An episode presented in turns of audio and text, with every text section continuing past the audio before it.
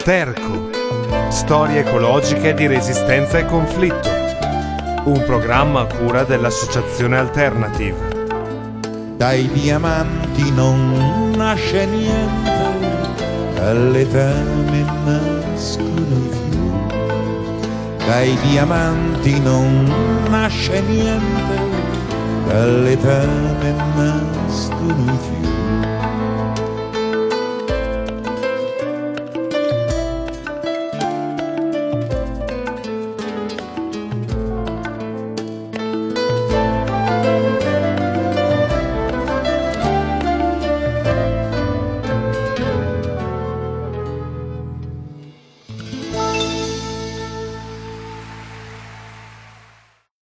Ciao a tutti, bentornati a Sterco, storie ecologiche di resistenza e conflitto.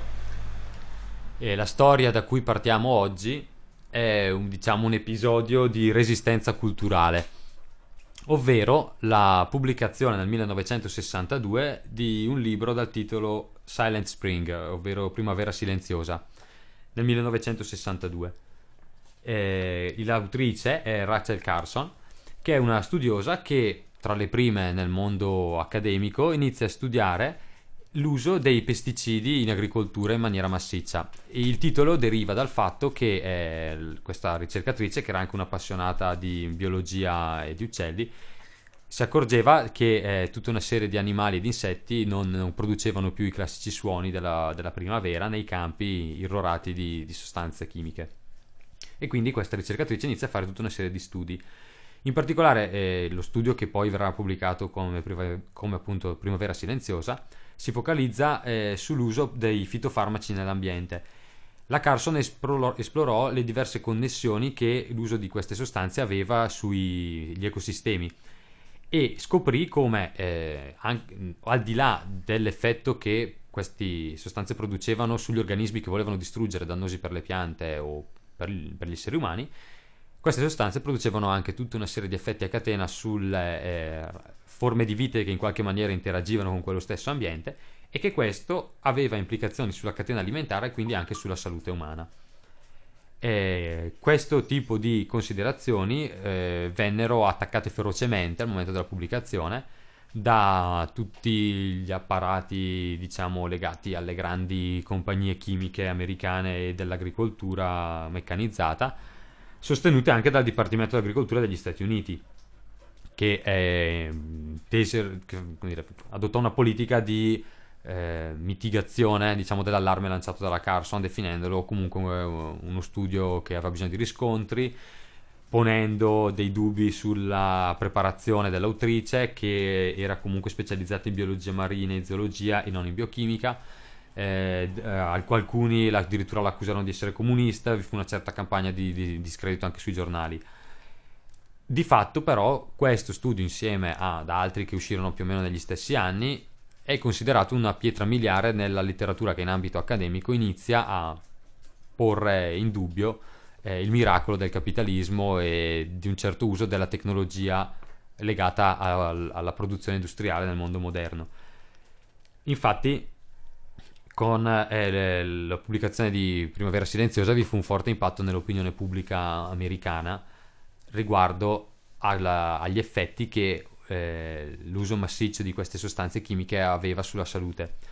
E sull'onda di questa attenzione incominciarono anche a crearsi movimenti di opinione che, eh, visto che appunto il libro del 62 si parla degli anni 70, quindi anche alla nascita nel mondo occidentale, Stati Uniti in particolare, ma anche poi in Inghilterra, in Francia, in Italia, in altri paesi europei,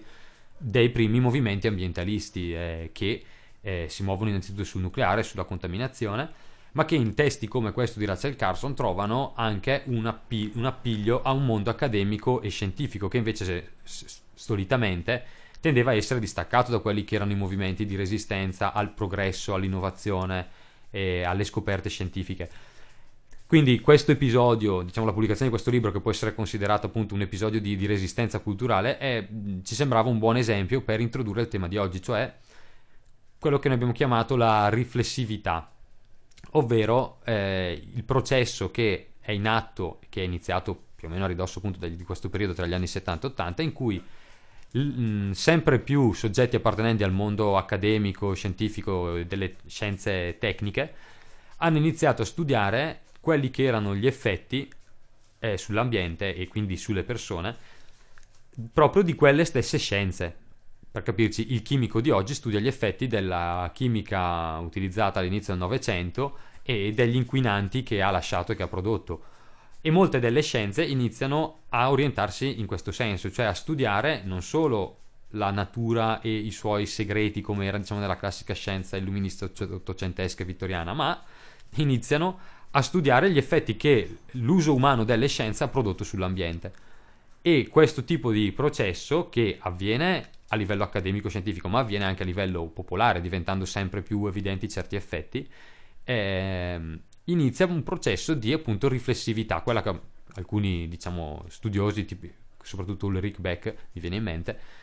eh, hanno chiamato appunto la riflessività della modernità, cioè il fatto che la, la, modernità in cui viviamo è arrivata a un punto in cui si interroga sugli effetti delle scoperte che ha fatto e dei progressi che ha fatto, domandandosi se sono desiderabili o se gli effetti non previsti che si sono poi verificati e c'è stato modo di, di sperimentare siano desiderabili e siano correggibili. E questo è un processo estremamente interessante perché molte delle istanze di lotta e di cambiamento che i movimenti ambientali portano avanti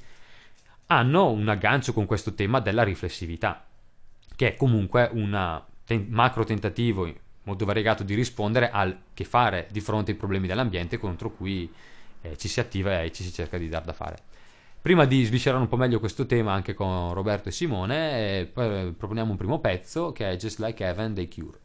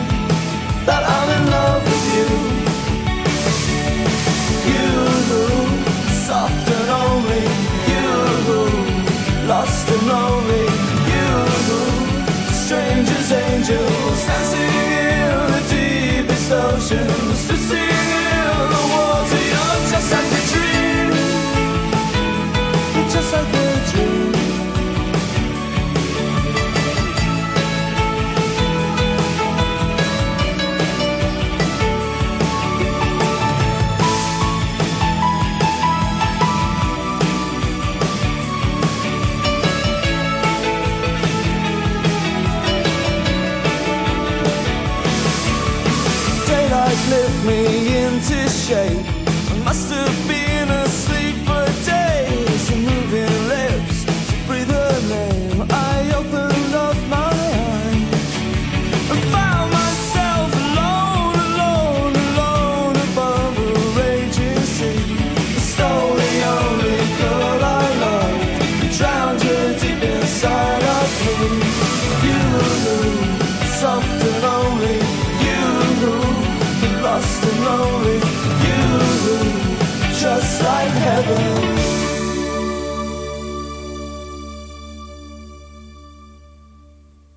Torniamo in studio dopo la pausa musicale e mi riallaccio subito a quanto diceva prima Joe,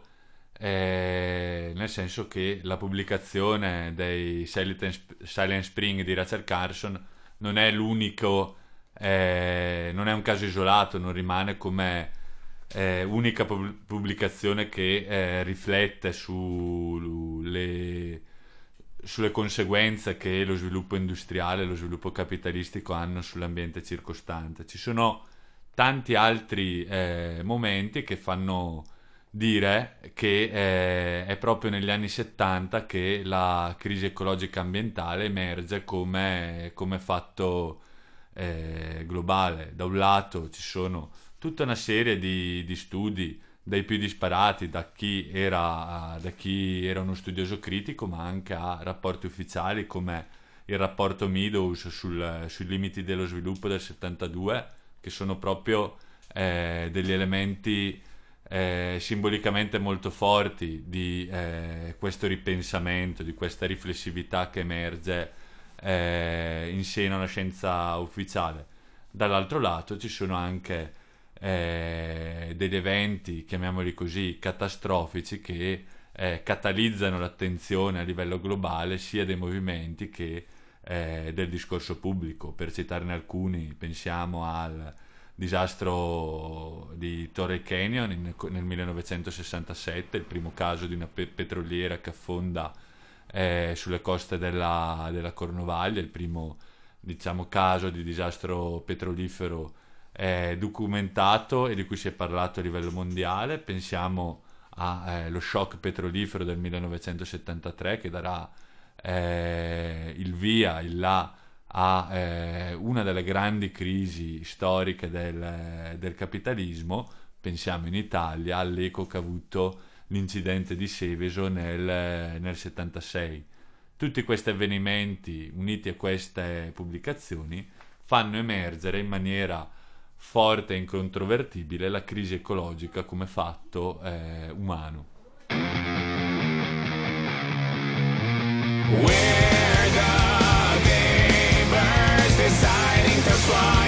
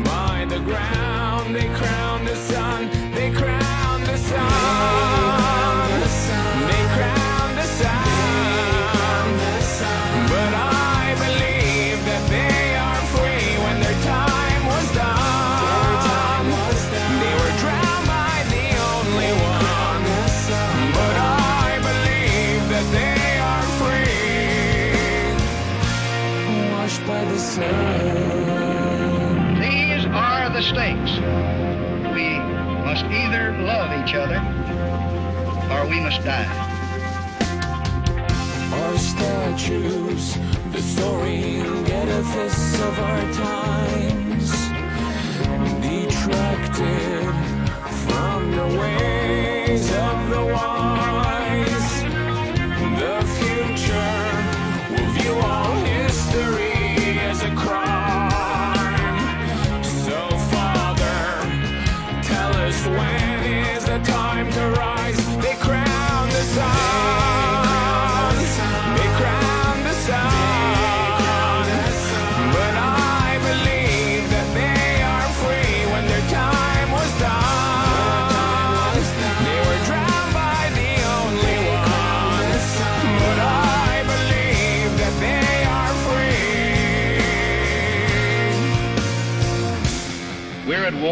most dangerous enemy that has ever faced mankind in his long climb from the swamp to the stars. There's no place to escape to. This is the last stand on Earth.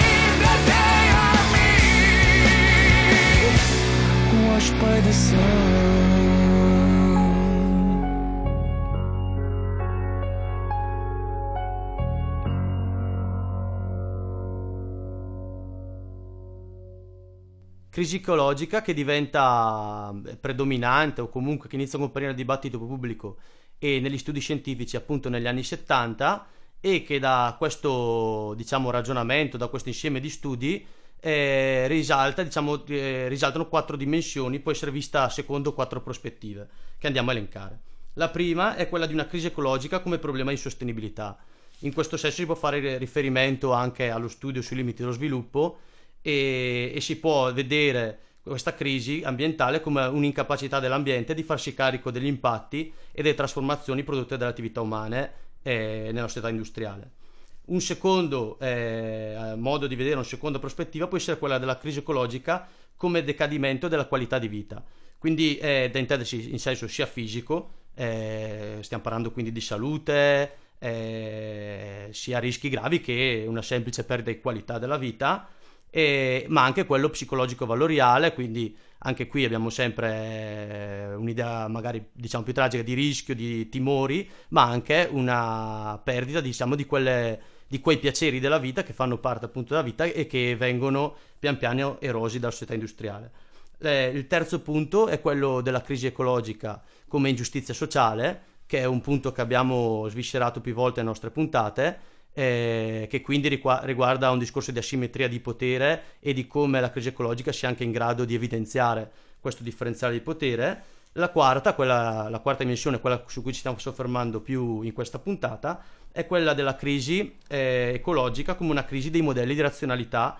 della modernità. Detto in altre parole, come una crisi eh, della conoscenza, eh, della capacità di conoscere eh, del mondo accademico e della scienza occidentale. Eh, per fare un esempio, eh, visto anche che comunque è un momento storico in cui c'è una grande vitalità del quello che viene chiamato ritorno alla terra, eh, ci troviamo per esempio in situazioni in cui un contadino che magari eh, riutilizza tecniche o saperi eh, del bisnonno, per fare un esempio stupido, o eh, autoctoni, contestuali nel suo territorio, eh, magari si trova a dare lezioni a degli agronomi o a nuovi produttori che si chiedono come poter eh, risolvere alcuni problemi creati dalla chimica in agricoltura e, e in questo senso danno un valore ehm, scientifico e eh, una capacità di essere un modello di comprensione eh, della realtà anche a quei saperi che sono stati per secoli dimenticati abbandonati. Vieni via con me, lontano da qui, oltre la collina, oltre quella linea là. Qui non torneremo, qui non c'è nessuno che, che ci sia vicino e ci sappia intendere. Si potrà sbagliare e nessuno riderà e ci abbracceremo senza più nasconderci. Le inutili ragioni non le porteremo no. E poi correremo e qualcuno capirà. Vieni via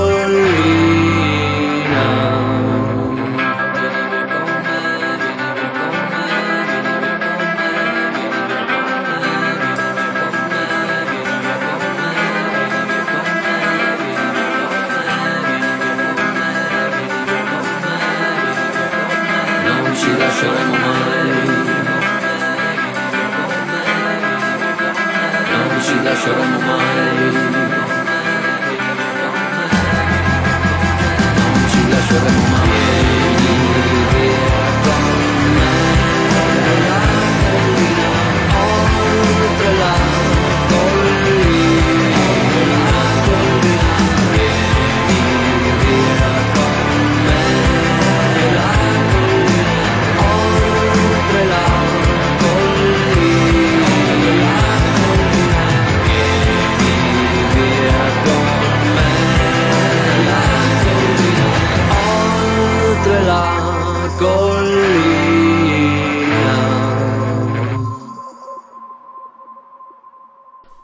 Rieccoci in studio dopo Oltre la collina di Sictamburo.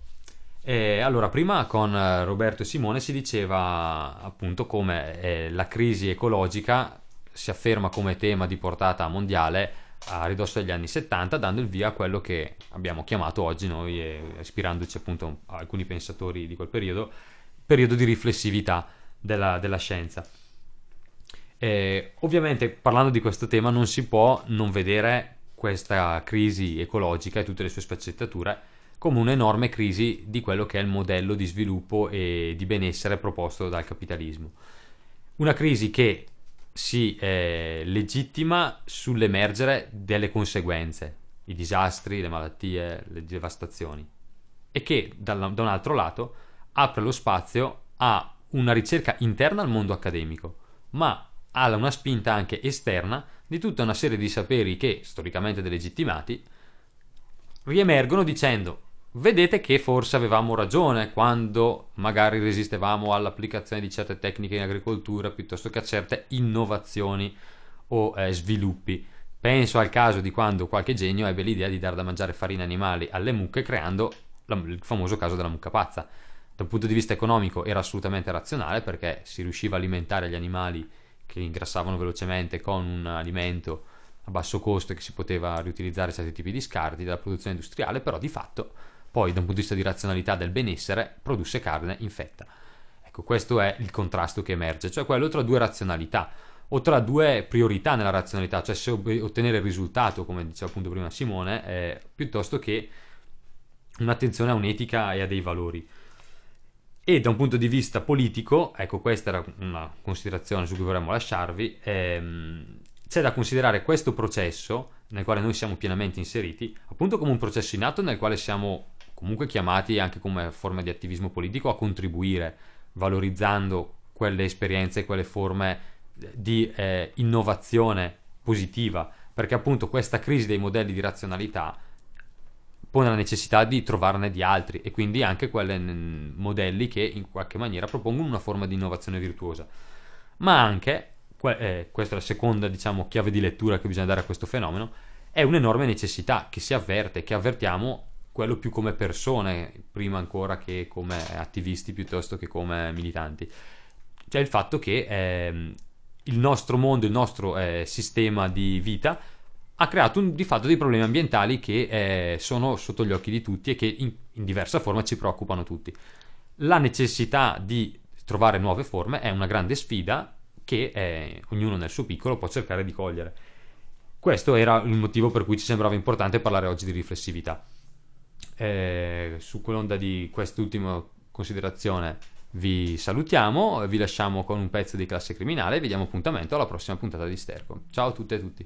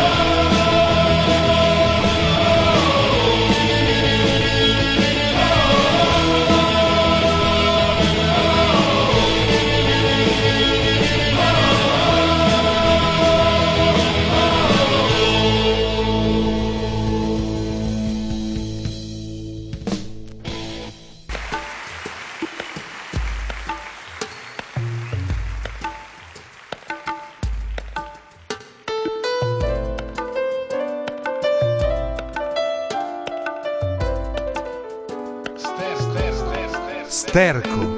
Storie ecologiche di resistenza e conflitto. Un programma a cura dell'Associazione Alternative.